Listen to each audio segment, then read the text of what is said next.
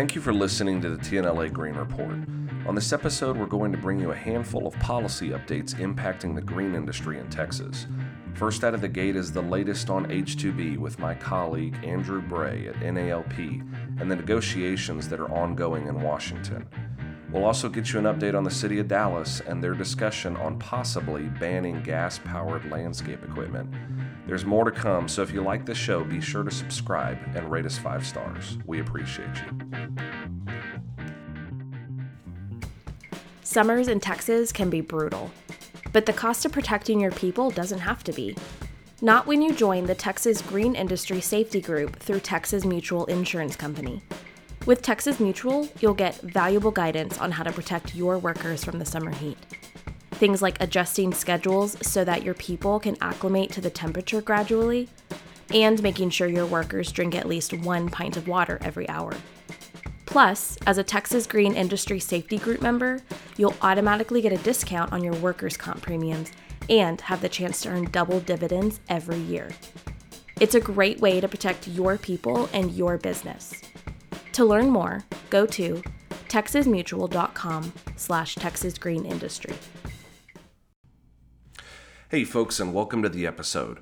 Before we get started, I just wanted to say thank you and recognize Landmark Nurseries for being this year's TNLA key contributor. They and all of our sponsors make our efforts possible. Now let's get to the update on the H2B program. At the end of June, following almost a year and a half of effort on behalf of the green industry across the U.S. and our partners in other seasonal industries, H.R. 3897 the bill by Texas Congressman Henry Cuellar to provide a returning worker exemption had almost 80 co sponsors.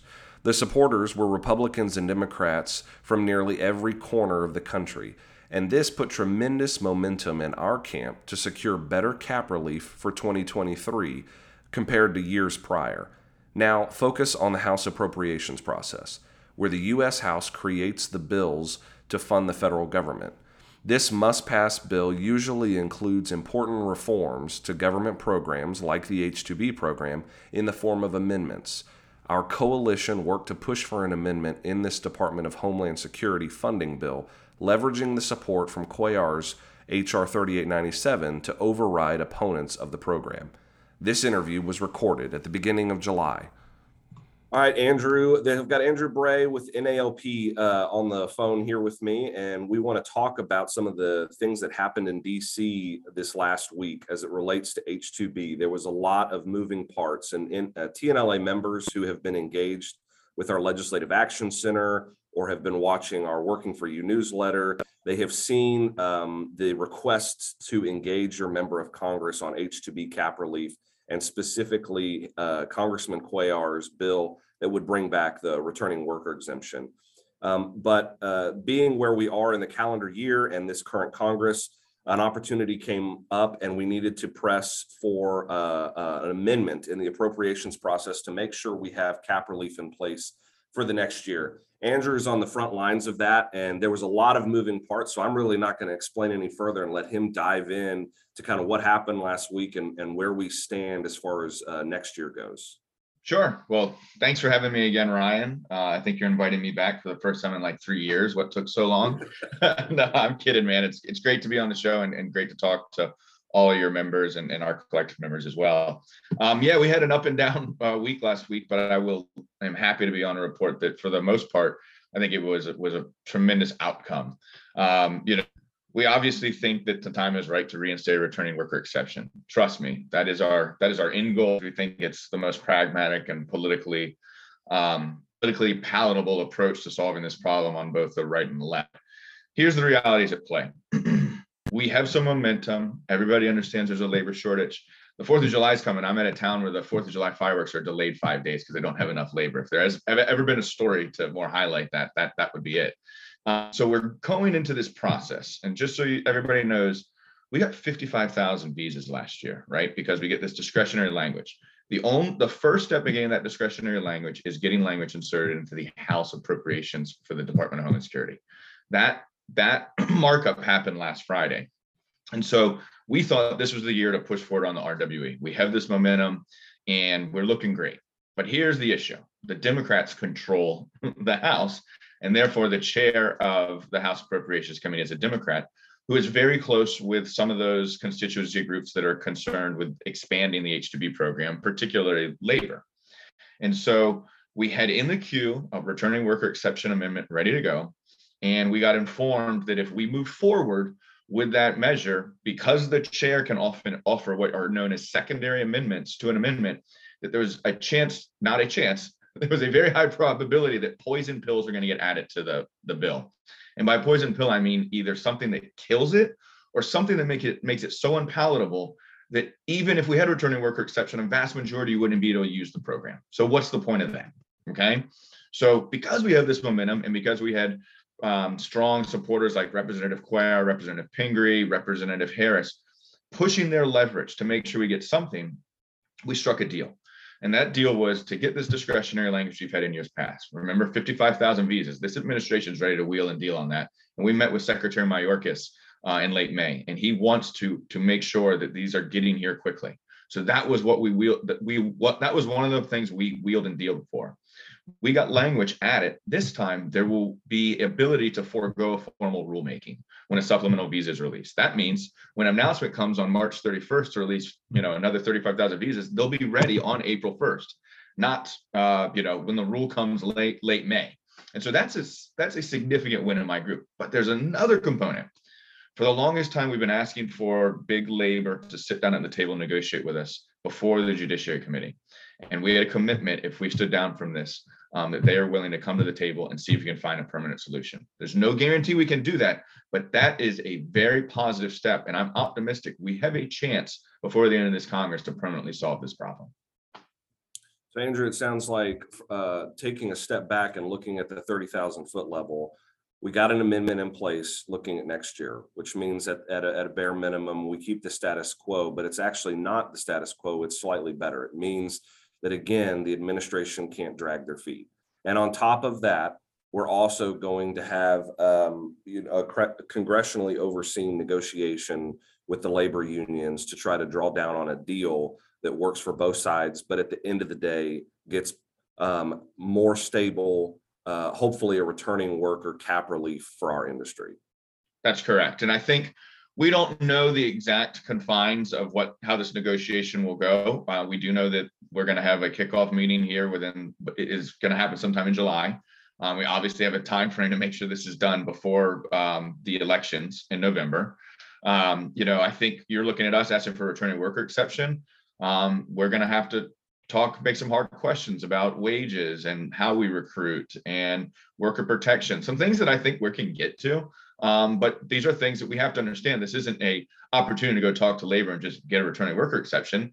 There's going to be some concessions that we're going to need to consider as an industry, and not just the landscape industry, all of our partners in the entire H2B workforce coalition. So this is no easy task, but legislation isn't an easy process. You you know you hear the making the sausage stuff, and this is going to get a little messy. But um, it's something we need to do on on behalf of our members, and it's something that is much needed to see if we can finally reform the program. And lastly, uh, the, for the rest of this year, the process going forward, what we just did this last week was the committee process. So if everybody remembers their schoolhouse rock, you know, there's several other steps before the bill becomes a law, right? And so uh, where where are we going from here? Because we're we're entering an election year. Uh, November is going to um, be tight with folks back in their districts wanting to run for reelection, and you're going to end up with a lame duck Congress. So where you know we're looking at, I guess, a, a probably a continuing resolution that takes on um, parts of this language? Are we looking at an omnibus after the election? I know I'm asking you to look into the crystal ball a little bit, but give us your insight there.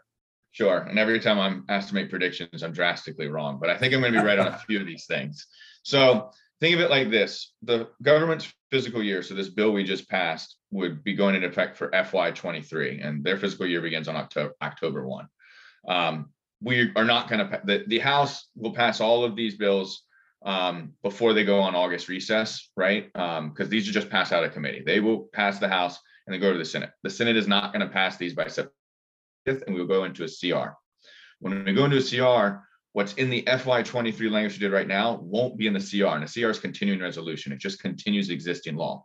So what will continue probably beginning october 1 will be the existing discretionary language without this language that we got that makes it quicker. So that's unfortunate in that sense. But remember, the cap usually isn't going to be hit until sometime until November or December for the first half cap. And that's going to be right around the time we're likely going to be trying to move an omnibus because there's two scenarios depending on how the elections play out, right? And so we'll do a CR from you know September 30th to most likely they they like to do like December 5th. They won't have anything done by December 5th, so they'll bump it to December 20th, and then maybe we'll get some sort of omnibus right before you know Congress's flip over. Um, that's I think going to be the Democrats' goal. But the Republicans may decide we want to game this out and would like to try to see if we can negotiate something a little more into February. Ideally, that's not what we want. We want to get an omnibus passed, and I think that's what the Democrats wants. And if the Democrats can be aligned enough and give off give up some concessions to Republican senators to get to the votes they need, then that's how we get there. Um, and so I do think we will probably have some resolution at the latest in February. And the beauty is, is if this passes in February, we'll still be good for the supplemental uh, second half capital with an April 1 data need. So that's the way I game it out. Um, I think there's disadvantages and advantages to both making sure it gets passed in a lame duck versus in what likely will be a Republican controlled. Um, but you know, the outcome of the elections will really determine that and be ready for either scenario.